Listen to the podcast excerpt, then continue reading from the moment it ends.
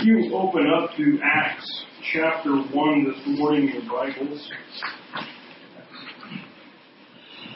I want us to wrestle with this question that I just told you about because we often never address it, or I don't think we ever think to address it because we assume it's given. And that is, what is Woodland Friends Church here for? Paula. Sermon done. Man, why did I do all that studying? Learn and spread the word. Yep, learn and spread the word. I, there are, because I was thinking about this, there are, I don't know, I think 15 churches that I would go to in Kamiah. We do everything else in Kamiah, if not Lewiston. So what is Woodland Friends Church here for? And, and in my mind, churches, lowercase, are to be fellowship with Christians carrying out the Great Commission in their local, locale. Are we doing that? The Great Commission, we'll look at the text in Matthew later today, but can be summed up really in to go and make disciples of Jesus anywhere and everywhere we can. And that, I don't know about you, but that feels like a tall order. And before you say, well, we're in Woodland, as in small, remote community, is somehow the exception clause somewhere in the scripture, and we get off the hook, Jesus told this Great Commission to predominantly 11 ragtag ex-fishermen, ex-tax collector, you know, just ex-sinners, still sinners, in ancient conquered Israel under a pagan Christian hating empire. And they probably would have wished that they at least had 40 on a remote hill in a much more tolerant country like the USA. Uh, if we take this Great Commission seriously, we maybe begin to feel the weight. And we maybe begin to ask, what do I do? Where do I start? I'm retired. and you know, okay, I, I can't wiggle out this being, uh, can't wiggle out of this one being in a remote community like Woodland, but maybe I'll find some other excuse to not answer this great commission. Like I'm a pastor. if we move past that, if we get over ourselves, where do we begin? How do we begin? So I invite you to stand in honor of hearing the Lord's Word today in Acts chapter 1. We're going to be reading the first eight verses. Acts chapter 1.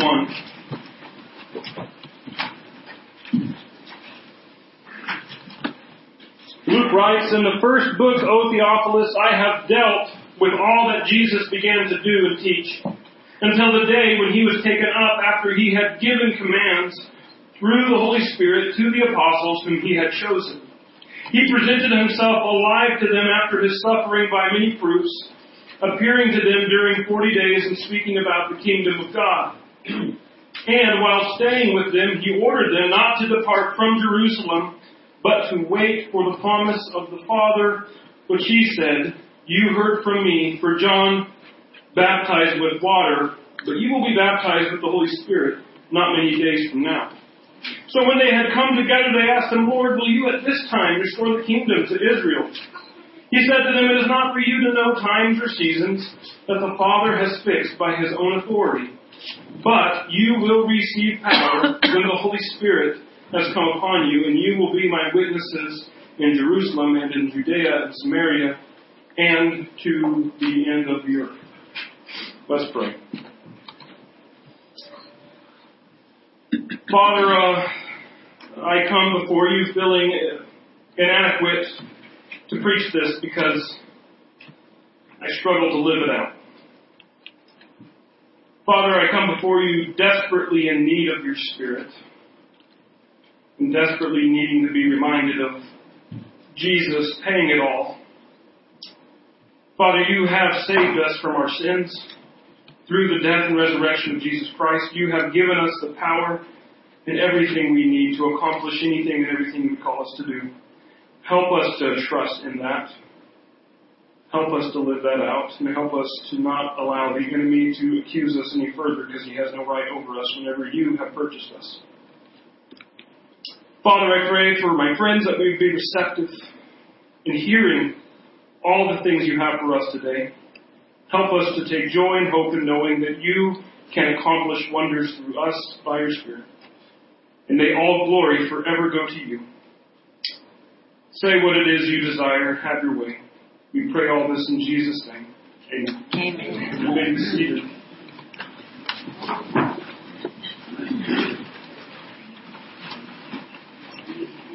Put your mind in the disciples' minds if you can. It was a strange three years. It was three years that was wrought with all the weird seasons of life, but sprinkled with the slow realization that this man Jesus whom they were following was more than just a man. A man who did miracles, a rural rabbi who taught with more authority than the most educated of Jewish authorities. A man who had the charisma, the character, and the power and nature in that when he simply said, come follow me, men were willing to give up everything. Jobs, families, their homes, and basically just follow him. We don't know the conversations and the separations these men faced. We're led into the fact that a man like Peter either had a wife or has a wife because he had a mother-in-law who, what did his wife think about his travels if she was still around? Who picked up the business, if anybody, for the disciples who were fishermen? And suddenly, after three years of following Jesus, a new season comes. Suddenly the man that you followed and listened to and witnessed miracles from and witnessed what daily spirit empowered life looks like, well, he didn't die, or he did die, but eventually the disciples accept that he's not dead and gone, but he resurrected. And they're going into a new season. See, there's a history that Luke is working with. He begins in, in Acts 1-1 in the first book, O Theophilus. And Theophilus means lover of God, and there is this debate. Is Luke writing to a man named Theophilus, or since Theophilus means lover of God, is Luke using a symbol to refer to all lovers of God? And I have a long footnote about it in the study guide. If you're interested for our purposes today, we have no need to cover that debate. But in any case, the, the first book, in his gospel account, Luke says, I have dealt with all that Jesus began to do and teach until the day when he was taken up after he had given commands through the Holy Spirit to the apostles whom he had chosen. He presented himself alive to them after his suffering by many proofs, appearing to them during forty days and speaking about the kingdom of God. We are picking up a story. We're not starting it. See, it's evident in Luke's first words here. Back in January of 2016, I started a series in the book of Mark. That was 16 chapters. Compared to Luke's 24 chapters in his gospel account. Nevertheless, Mark laid for us a groundwork of the gospel account, and then we spent four messages most recently in Luke's gospel to kind of give us a precursor and taste to the book we're diving into. And I would invite you, if you want to dive in deep, I encourage you to be reading in your spare time the Gospel of Luke. But it's important to know to note that Luke believes he is picking up a story. He's not starting a new one. A very important word. If you highlight, circle, underline, whatever you do, if you look at that phrase, that word, Luke says in the first account, he dealt with all that Jesus began to do and teach. Began. One commentator says, as the gospel tells us what Jesus began to do and teach, so Acts tells us what he continued to do and teach by his Spirit in the apostles after his ascension. See, this is the reason for our little overarching title I have in mind for our entire term, uh, entire time, I should say, in the book of Acts Jesus' first church continues. I make mention in the study guide, there seems to be this debate that sometimes teachers and commentators and pastors have, because we don't have anything other to do than debate, and that is, when did the church begin? Was it at the resurrection, the ascension, at Pentecost? I think it began the day Jesus began calling his disciples. What is happening in Acts is that Jesus' first church is continuing. It looks a little bit different, but many churches look different in different seasons. Jesus was taken up. He's not around physically, but he is around spiritually. But Luke's making mention to his reader and eventually readers that there is a previous account, a necessary groundwork, a necessary message. And at the end of that message came the crucial reality and the event that defines the message.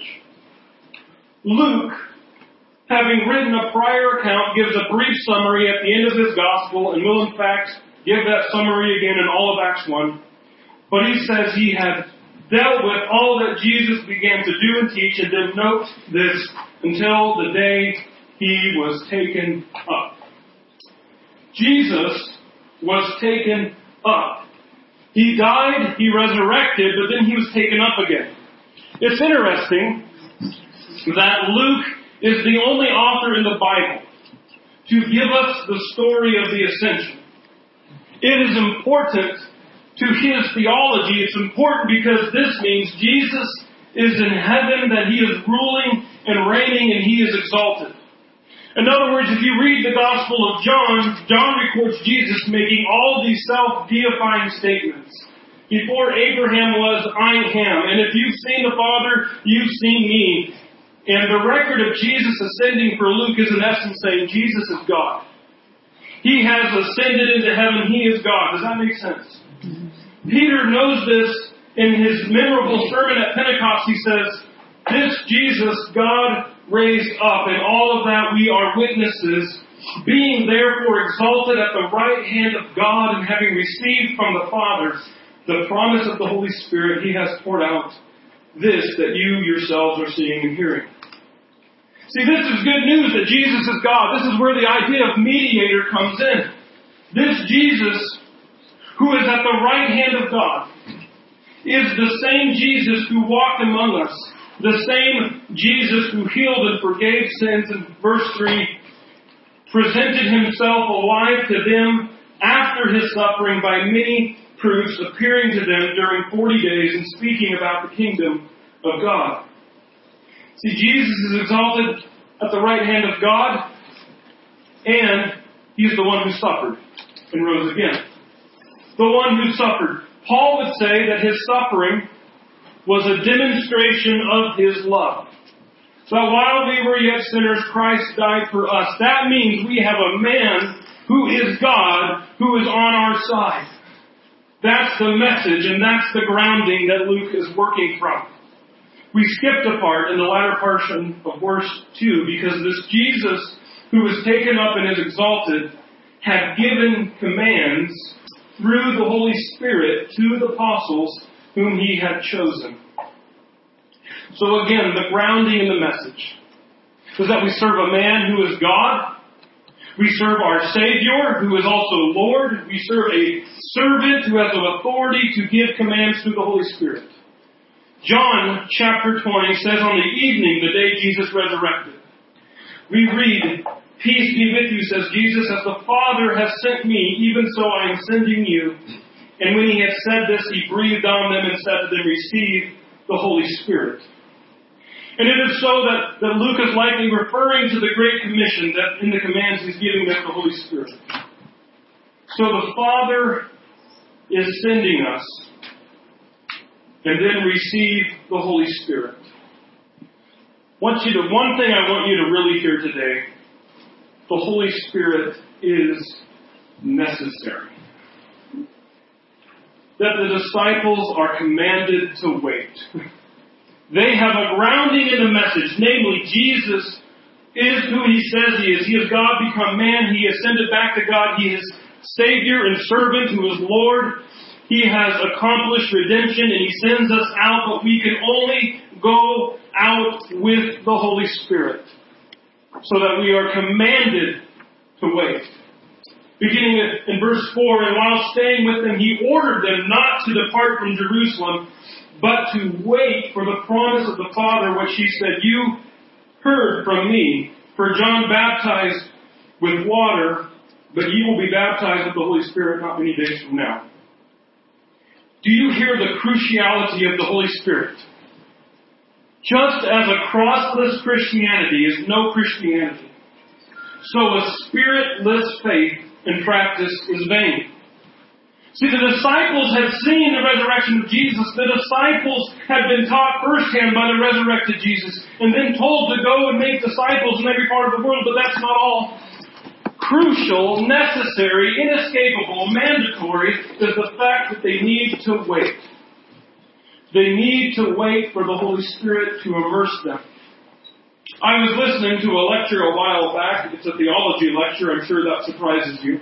And the teacher was bemoaning the fact that he had a dear friend in the Presbyterian church who retired and after so many years of ministry, but then he came out as an atheist. We live in this weird world, don't we, that so many people have separated Christianity from its spiritual loyalty and commitment. Spiritual. You and I aren't supposed to be in a structured, rule-led, compartmentalized alternative lifestyle. We, we're witnesses to the power of God. We're witnesses to the event of the death, burial, and resurrection of Jesus. We're witnesses to the authoritative teaching of God, and we're witnesses to a living and active Spirit. And the Spirit is necessary. The Spirit is essential to our lives as a Christian. In fact, Paul would call the Spirit a seal of our salvation. Can you imagine the angst of the disciples? They've had a weird 40 days.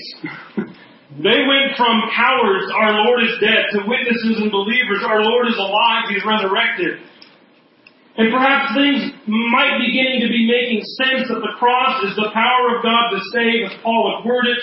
That the biggest letdown for the disciples, that fateful Passover weekend, is now the biggest and best news for the world. That the reality is for the Christian that to live is Christ and to die is gain. And this momentum has got to be building in their hearts and they want to get the message out, but then the resurrected Lord says, wait, wait. We need the Spirit. I don't know if you know this, the Holy Spirit is kind of a debated, controversial figure in our faith at times.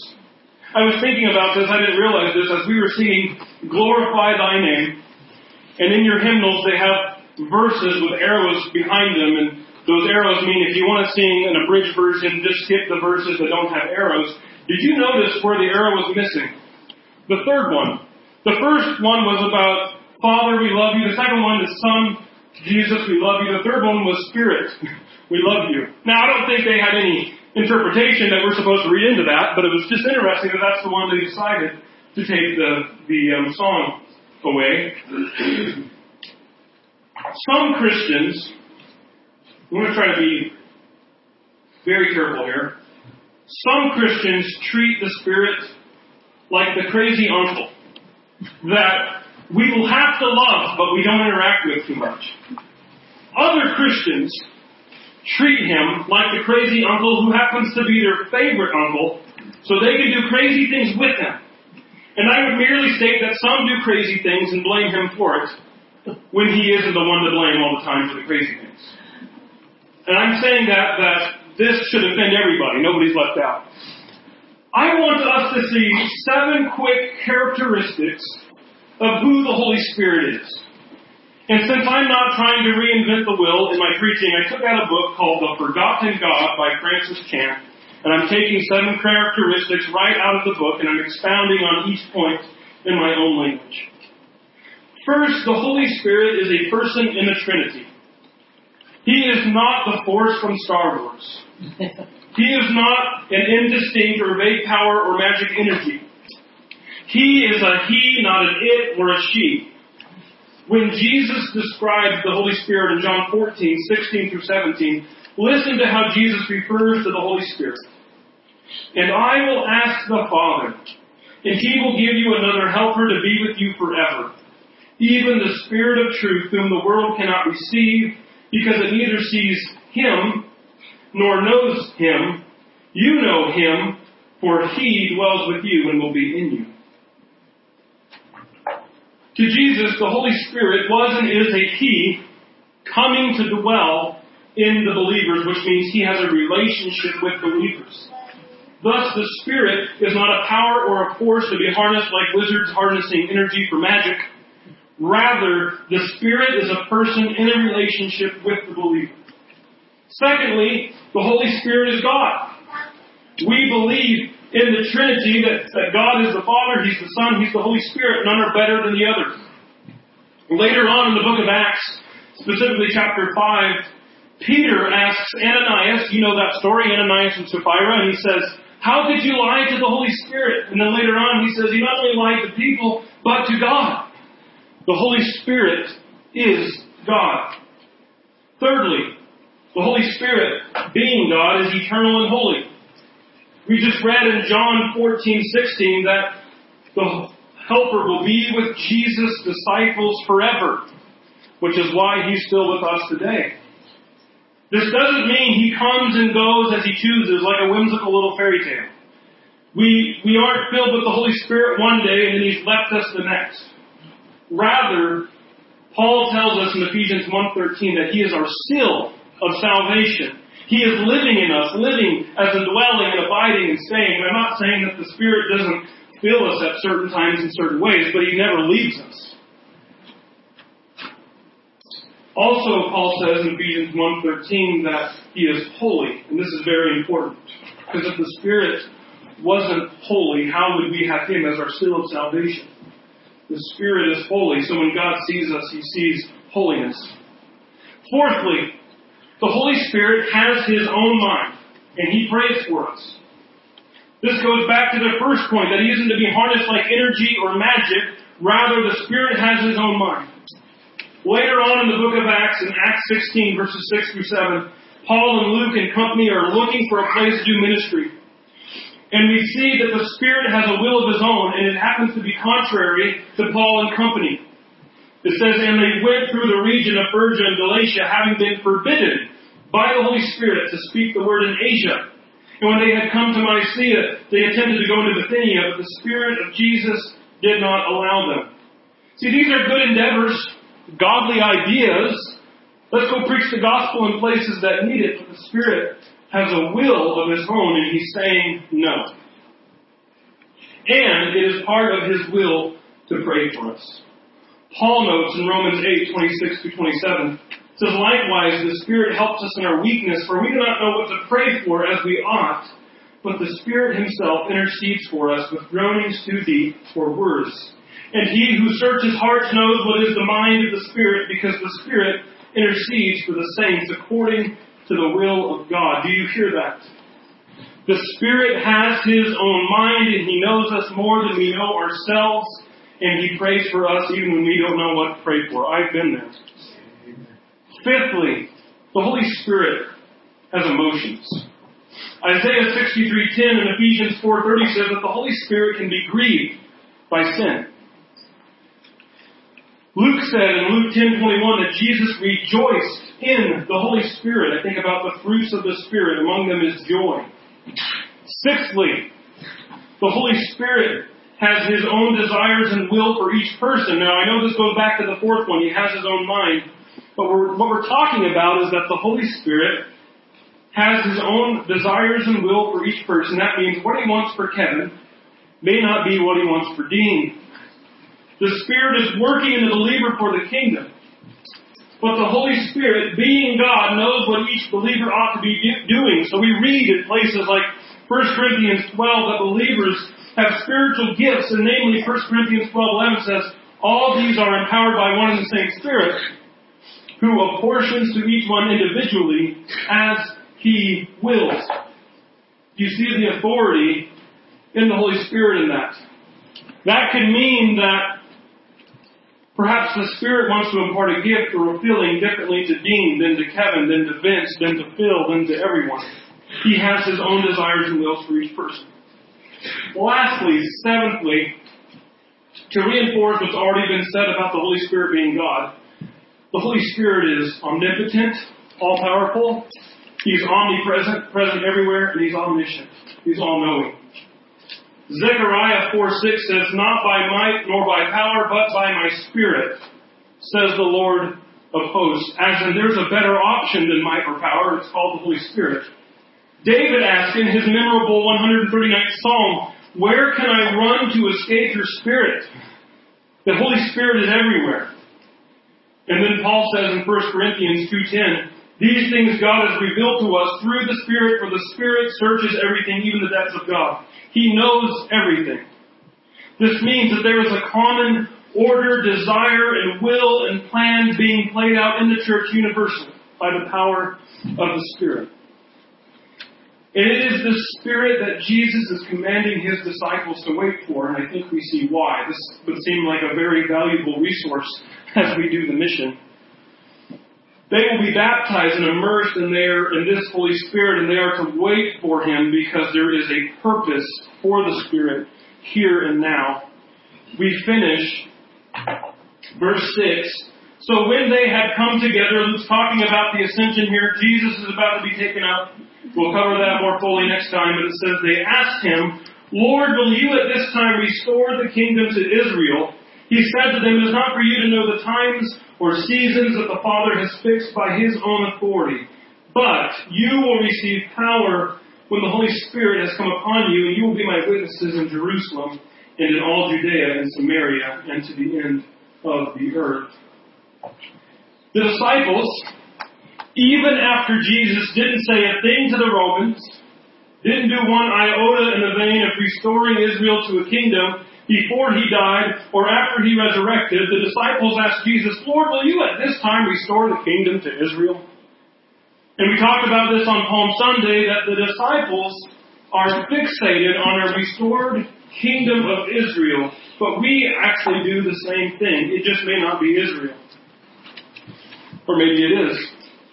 But many of us are praying for a revival in the States. Lord, will at this time will everyone just come to their senses and realizing they're calling good evil and evil good? Lord, will you put in or will you keep in the right president for our nation? Lord, will you now heal this brother or sister completely? Will you now turn this situation around? And whatever the situation, whatever the desire we have, God has two things to say, I believe, we can take from this passage. A, no matter what can of worms is opened, God is still God and He's still in control. And B, we have what should be our primary preoccupation. So A, no matter what can of worms is open, God is still God and in control. The can of worms that the disciples is preoccupied with is Israel. They want it restored, and He said to them, it is not for you to know times or seasons that the Father has fixed by His own authority. You know what that means? God's got to figure it out, guys. He's not hiding anything from you here that you need right now. That should give us great confidence. No matter what your situation is, God knows the times and seasons. The Father has it all fixed by His own authority. He knows the end of the United States. He knows the end of the world. And He knows the end of your problem, no matter how big or small. And He does does definitely care for you. And you might be asking or saying, but it's so hard to wait. What do I do in the interim? We have what should be our primary preoccupation or occupation, whatever you want to put. But you will receive power when the Holy Spirit has come upon you, and you will be my witnesses in Jerusalem and in all Judea and Samaria to the end of the earth. Did you hear any answer to the disciples' question. Is this when you will restore the kingdom of Israel? I didn't hear an answer. I didn't hear a no, I didn't hear a later, I didn't hear a here's when. I heard a you don't need to know what the Lord has in store, He's in charge for a response. And then he repeats himself, and I believe what he says here at his ascension is a different occasion than what he said at the Great Commission. I believe those are two separate events. The Great Commission takes place on a hill during worship. Matthew 28, 18 through 20 tells us, Jesus came to them and said, All authority in heaven and on earth has been given to me. Go therefore and make disciples of all nations, baptizing them in the name of the Father and of the Son and of the Holy Spirit, teaching them to observe all that I have commanded you, and behold, I am with you always to the end of the age. And I believe here, a second occasion, he's repeating himself and he fleshes out, I am with you always. He says, you will receive power when the Holy Spirit has come upon you, you will be my witnesses in Jerusalem and in all Judea and Samaria and to the end of the earth. This is why they are to wait. This is why the Spirit is necessary. The necessity of the Holy Spirit in our lives is due to the purpose for the Holy Spirit in our lives. Friends, we're reading about the continuation of Jesus' first church. And thankfully, when the best congregation on planet Earth, I mean, Jesus' first church had Pastor Jesus. You can't get any better pastor than Pastor Jesus. And thankfully, when Jesus' first church had kind of a curveball thrown at them, that is, Pastor Jesus had to depart in the flesh, he gave his church his spirit. And it's still his church. Jesus' first church is still continuing. Capital C. And this is paramount to understand the book of Acts. If you don't understand this, you don't understand Acts. Because many people flip through the book of Acts and say over and over, how do we get back to that? What's the trick? I wish our churches looked like more like the churches in Acts. And I'm not saying that that's not a good endeavor. Nor am I saying that we certainly couldn't do with some of the principles we see laid out in Acts that could and should be practiced in our churches but aren't. However, the biggest, the primary, the most significant, the most important as in everything else to me becomes, ah, maybe we should adopt that practice again. But this, the necessity of the Spirit in our church is where it's at. Let me say it this way. If I was given three things from the book of Acts to implement to our church today, I would say I only need one. One's important enough for me. I want the Spirit. And friends, we have the Spirit. This is how 11 ragtag disciples in Rome occupied state of Israel on its way out the door, started spreading the gospel across the world at their time. The Spirit. So what does the Great Commission look like in, in Woodland? How can we accomplish making disciples here and everywhere? Do we just wait in the church for the Holy Spirit to fall on us like tongues of fire?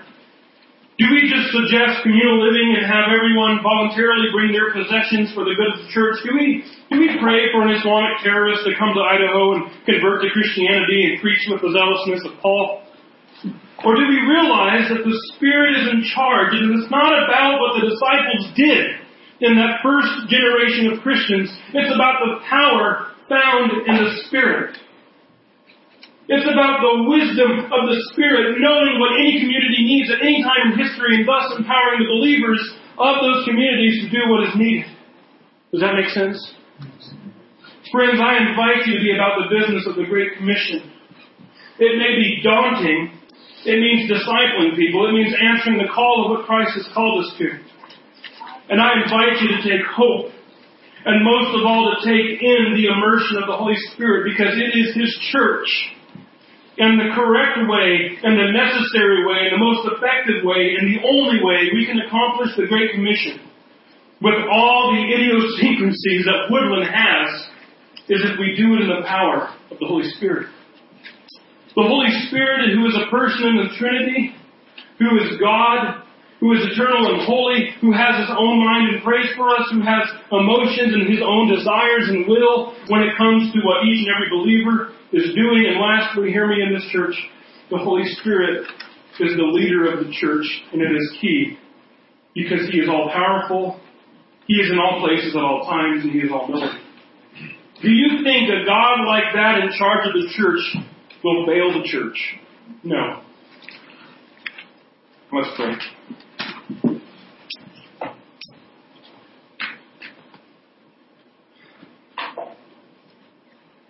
Heavenly Father, let me be the first to admit that one of the things I just did was try to lay out systematically what the Spirit is. And we like to take theology and we like to take ideas and put them in boxes so we can understand them. There's one thing I learned is that your spirit thinks outside the box. And sometimes we're so quick to look at whether it be other churches that are successfully in a worldly sense whether it be the Bible and what we saw your church doing. And we look for things, we look for programs, we look for anything and everything to try to accomplish the mission, and we're looking up and over the Holy Spirit. Holy Spirit, we invite you to fill us today, fresh and new. We invite you to help us to be obedient to each and everything you call us to do. Help us to not grieve you into sin by our rejection or our ignorance of what you would call us to do because you call us to do scary things at times. For many of us, it's scary enough to talk to a person about Jesus. Help us to take hope in your spirit because we know that if you're calling us to do something, you're not leading us to somewhere where it's uncharted by you. You're not tagging us in and telling us to go into an uncharted territory, but you've already been in that uncharted territory, preparing the way if we would just be obedient. So help us, Holy Spirit, to carry out what you've laid on us as disciples to do up here. And help us to find complete confidence and hope in you. To know that when and if you are in charge of this church, it will not fail. It may not be successful in the worldly sense, but we're looking to please you and not anybody else. Father, we love you. We thank you. I pray that each and every one of us would depart with your spirit. We ask and pray all this in Jesus' name. Amen. Amen.